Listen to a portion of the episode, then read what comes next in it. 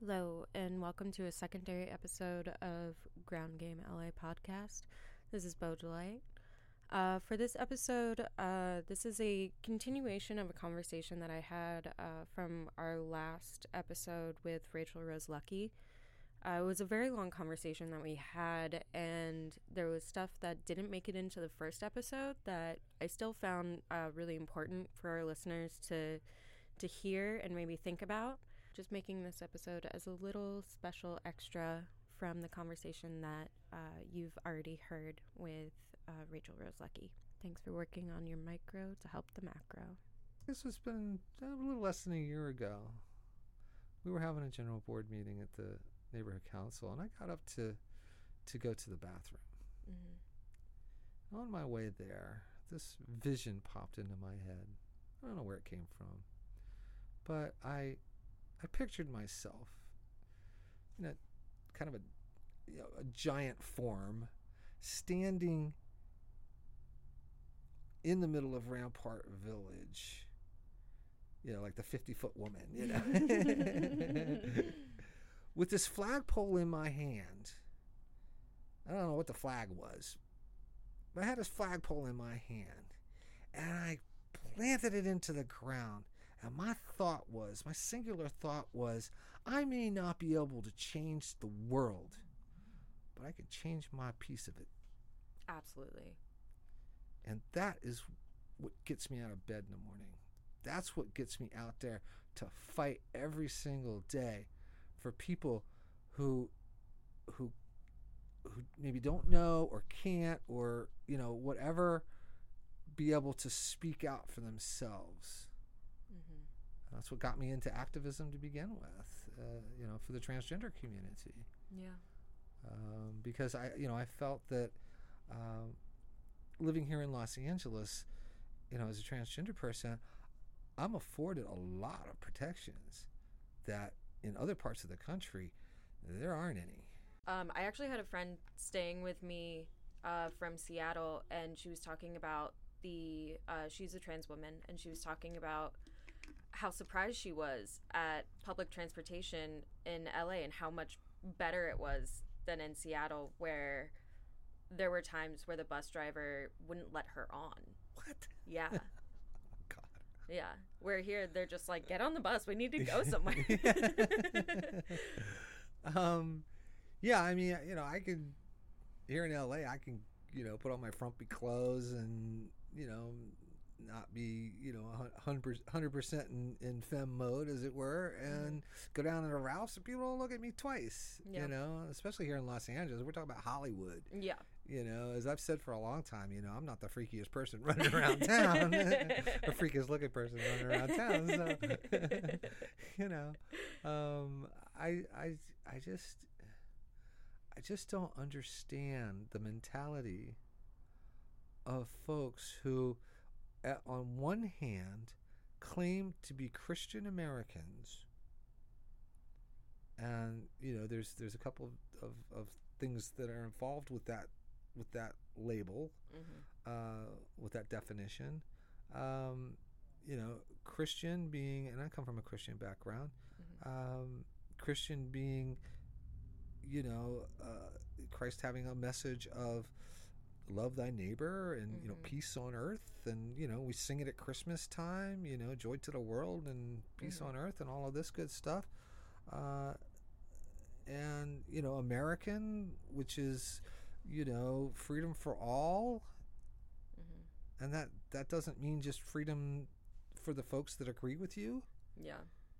you know to run around with racism and bigotry and spew hate speech and say people who are american citizens aren't welcome here and they should go back to their own country well they're already in their own country so you know Yeah. that doesn't fly very far but I, it's just I I just don't understand how how people can justify within their own heads this blatant hypocrisy that is so unchristian, so unchristlike, so un-American, and yet you know dress themselves in the Bible and the flag.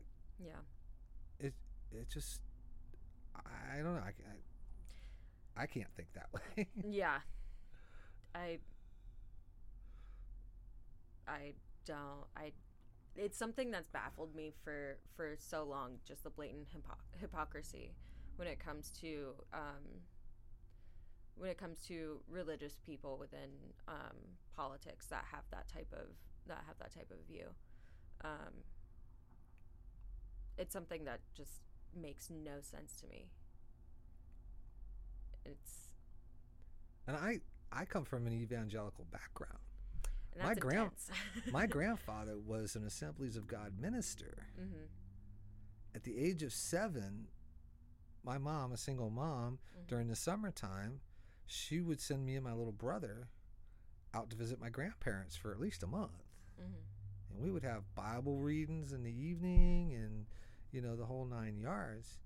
Um, and um, at the age of seven, um, at, at one of the church services, um, I knelt at the altar and uh, there was a, a, laying of hands.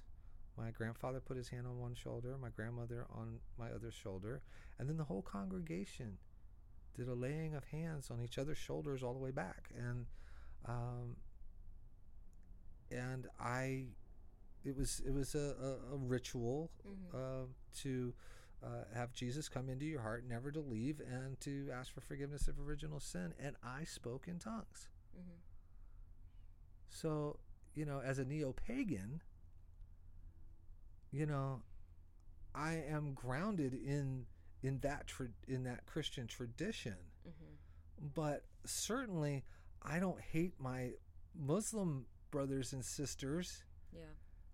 and siblings who, you know, hold a different view of how the universe was created and who's governing it Yeah. you know, as long as they don't want to, you know, as long as I just, if you can have tolerance for your fellow human being and just let them live their lives in peace, then it's all good to me. Yeah. But the weaponization of religion, to me, is the should be the I don't know I don't think it's in there, but it should be the Webster's definition of evil. Yeah. The weaponization of religion to me is the definition of evil. To take something that is geared to bring peace and tranquility and goodwill and to twist that into something that promotes oppression, promotes suffering, that's that's evil. Absolutely. And we have literally millions of Americans today who are using religion to oppress me personally as a transgender woman, hmm to oppress the LGBTQ community, to oppress other religious folks, other religions, hmm and other uh, people, basically people of color. hmm And to me, we cannot allow this to continue. I don't know what it's going to take, but something's going to give here sooner or later. Yeah. I think the I think what it will take is um people that have that privilege um where their voice is listened to automatically uh when they give stage to those that don't have that privilege that's how that's how the unheard voices get heard that's only one tactic as well. I mean, we we've seen um, we've seen riots and protests that are the start of revolution for for those types of situations where it's civil rights in general for um, based on the color of your skin or your sexual orientation or gender identity or gender politics, you have to, when your voice has been silent for so long, you need to scream. You need to scream in order to to put yourself on that stage to have your voice be heard and then and this is something that a lot of people have have issue with for me but um at some point you need to stop screaming and have a conversation Yes, I Yeah. agree.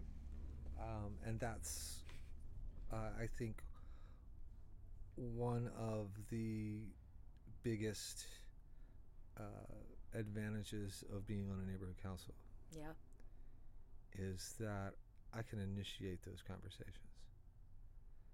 I was on a face uh, not on a Facebook a Nextdoor thread, and uh, it was it was it was about homelessness, and mm-hmm. I, you know, basically wrote to these folks. I said, look, you know, uh, I like what you all are saying, or I like the fact that you're having this conversation, and uh, you know, uh, I can provide the table. All you got to do is pull up a seat. Yeah. Uh, as a matter of fact, this morning, uh, I uh, I held a uh, a special general board meeting Mm-hmm. for the neighborhood council. Unfortunately, we did not have turnout. Um, but uh, you know, after the homeless count came out and you know the 16% increase, and you know, thinking about things uh, on June the 20th, a month ago today, I uh, I wrote a transmittal letter uh, to my board members and the community, um, saying, "Hey, look, let's get together."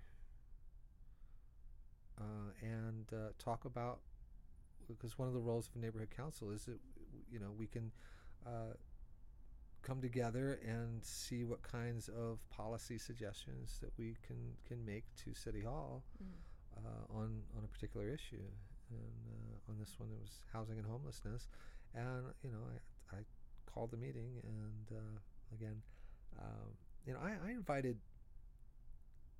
you know my my blind copy list included about 40 different homelessness and housing advocates and you know housing developers and you know homelessness adv- you know advocates and Mhm. you know, nonprofits and things like that. And we hardly had anybody show up you know but uh, that doesn't that doesn't deter me. No. That doesn't that's not going to stop me. Never. I'm going to do it again. Absolutely. it's going to happen again. Don't worry. Good